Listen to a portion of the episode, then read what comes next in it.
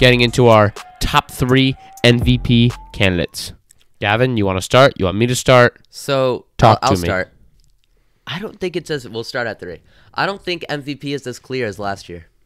Uh, last year I had Steph, Luka, KD. I think they're they're they were at the top of the totem pole. I don't think they were arguable. Wow, I'm looking